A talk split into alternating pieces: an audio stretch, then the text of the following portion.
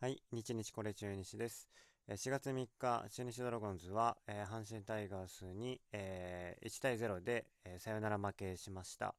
え今日の振り返りと明日の予想について、えお話ししたいと思います。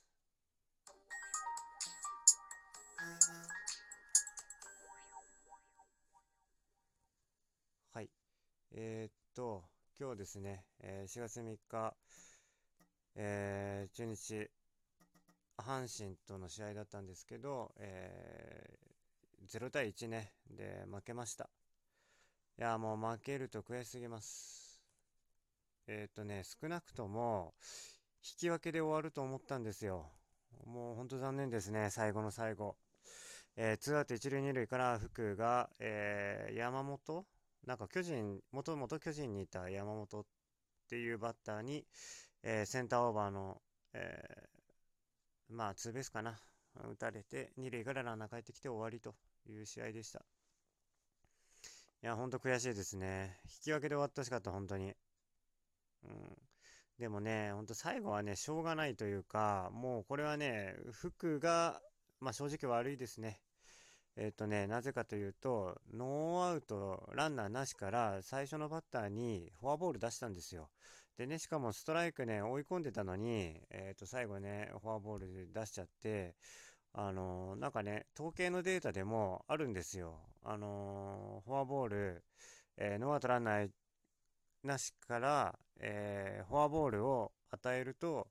え得点のね、えー、機会というか確率が上がると、えー、原口だったね。原口にフォアボール与えたんですよね。あの、やっぱね、そういう逃げのピッチングだとダメなんですよね。あの、チャンスを勝手に与えてるようなもんですから。うん。で、そのやっぱ案の定、まあ、ツーアウトまではこぎつけたんだけども、えー、ダメでしたね。というところです。最後ね、右バッターの山本だったから、あの、そこでピッチャー変えるっていうね、手もあったかもしんないんですけどね。あの、鈴木宏もいれば、まあ一番確率高いのはあれだったかな。谷本かな。うん、火消しの谷本。でもよかったかもしんないんだけど、そうするとね、多分、左バッターね、糸井がまだ残ってたっぽいんで、糸井が出てきて、さあどうするかというところだったと思うんですよ。で、谷本対糸井だったら、福対山本の方がまだ確率抑えれる確率が高いんじゃないかってことで、そのままだったと思うんですけどね。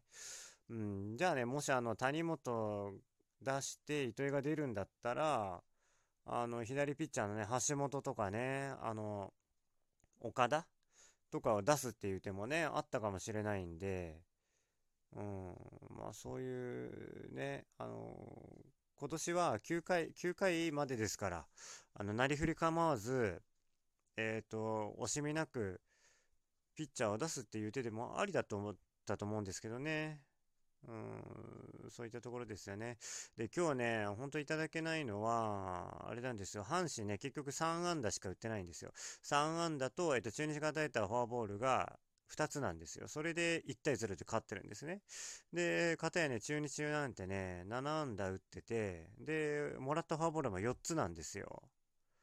10要は11出塁みたいな感じしてるのに0点。やっぱね、ずっとこの得点力不足っていうのが言われていて、あそこがね、全然改善されてないですね。というのと、あとね、今日は戦前の予想で、僕は、えっ、と、柳と青柳だったので、青柳をね、特に、あの、苦手としてる中日は、まあ、あとね、あの、柳がずっと調子悪かったんで、それを踏まえて、まあ、負けるだろうなとは思ったんですけど、あの、期待に反して、というか、あの、想像に反して、あの、柳がね、めちゃくちゃいいピッチングをしたんですね。8回無失点。えー、三振も8取ってね。もしね、8回表に打順が回ってこなければ、続投だったんじゃないかなっていうのはありますね。うん。だったんで、ちょっと、せめて、あのー、引き分けには持ってってほしかったなというところです。本当にもったいないゲームでしたね。この1敗か引き分けかってだいぶ違うと思うんで、明日のね、えー、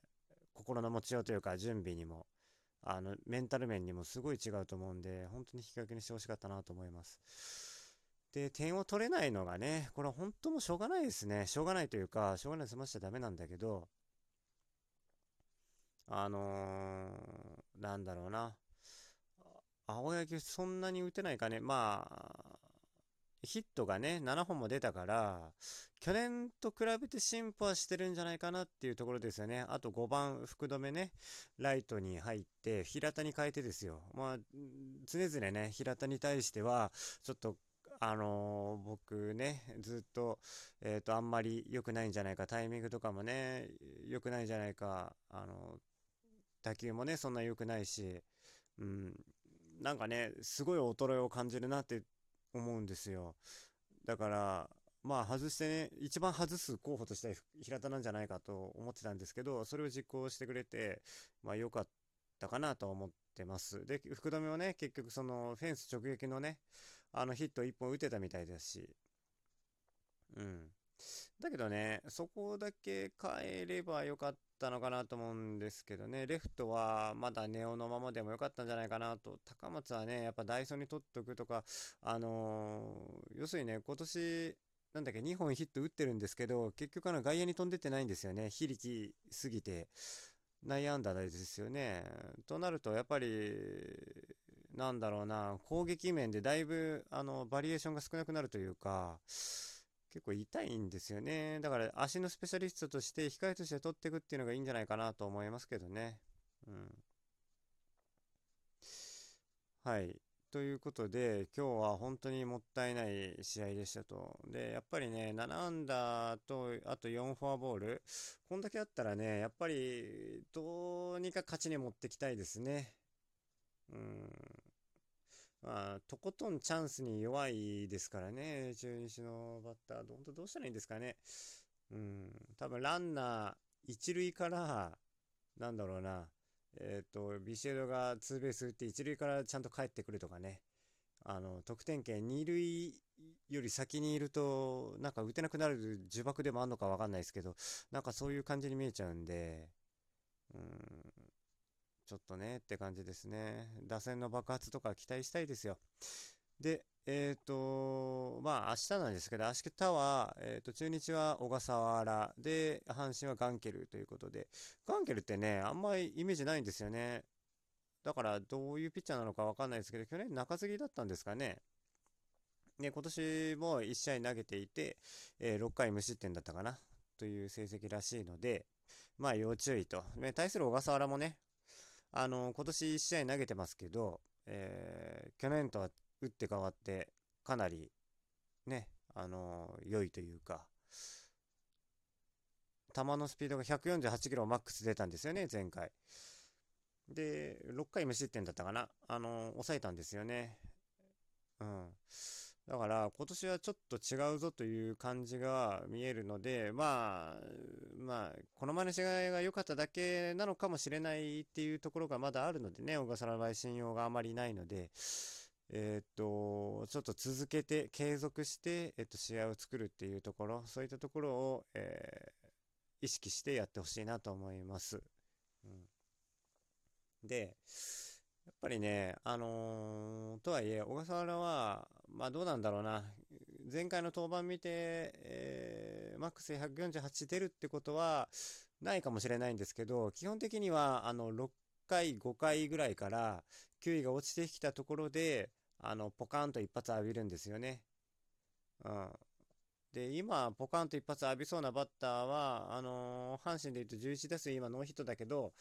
あの、佐藤ね、佐藤輝明だっけ。ていうか、あの人面白いね。あの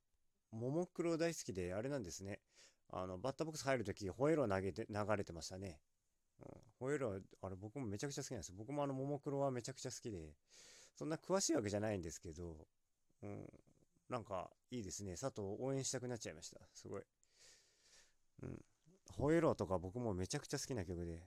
あの、走れの次に好きですね。うん。いや、オレンジノートのが好きかな。うん。まあ、それはまあ置いといて。まあ、だから、まあちょっと佐藤の打席ってちょっと敵ながら、すごい楽しみにしちゃうなっていう感じのバッターですね。で、小笠原はね、だから、あの、その一発を本当に気をしてほしい。気をつけてほしい。えー、佐藤と大山とサンズ、マルテ。まあ4人もいるね、バッター、あの、ホームラン打てそうなのが。いいなうちだともうビシエドだけですからね。ビシエドもね、そんな打てるわけじゃないから。えっ、と、去年十何本しか売ってないし、うん、本当にね、高橋周平もね、なんか、今、まだ乗ってこないですね。うん、というところですし、京田がね、思いっきりバーンって引っ張ってねっていうのは、まあないな。うん、ないですね。まあ、平田もね、平田は多分明日も出ないんじゃないかなと思うんですけど、で、出ないとなったら誰が出るかって福留の2試合連続スタメンは多分なさそうなんで、えー、っと、誰出るかはいまいち僕はわからないですけど、まあ、控えなんじゃないかなと思いますけどね。あの、調子の悪さから考えると。なんで、あの、ポイントとしては小笠原の、ピッチャー小笠原の、えー、回を減ることの球威がどうなるかというところ。で、あと、ガンケルはよくわかんないけど、えっ、ー、と、まあ安定感あるのかなあの、乱れるかどうかですよね。コントロールが。うん、なので、どうだろうな。えー、っと、中日の中継ぎ陣がまだいいというところ。で、あと、阪神の、えー、っと、あ、中日のバッター陣が弱いというところを考えて、まあ、あの、このね、阪神の1戦目逆転はしたものの、えー、っと、基本的には先制点を取った方が勝ちというゲーム展開は変わらないんじゃないかなと思います。なので、えっ、ー、と、初回から飛ばしていけるかどうかだと思うので、えっ、ー、と、どうだろうな。まあ、どっちかというと、中日の方が先制しやすいかな。小笠原が今年ね、ちょっと前回の登板見ると結構いいからね。というところで、明日は勝ちというか勝ってほしいと思います。というところで、えー、振り返りと明日の予想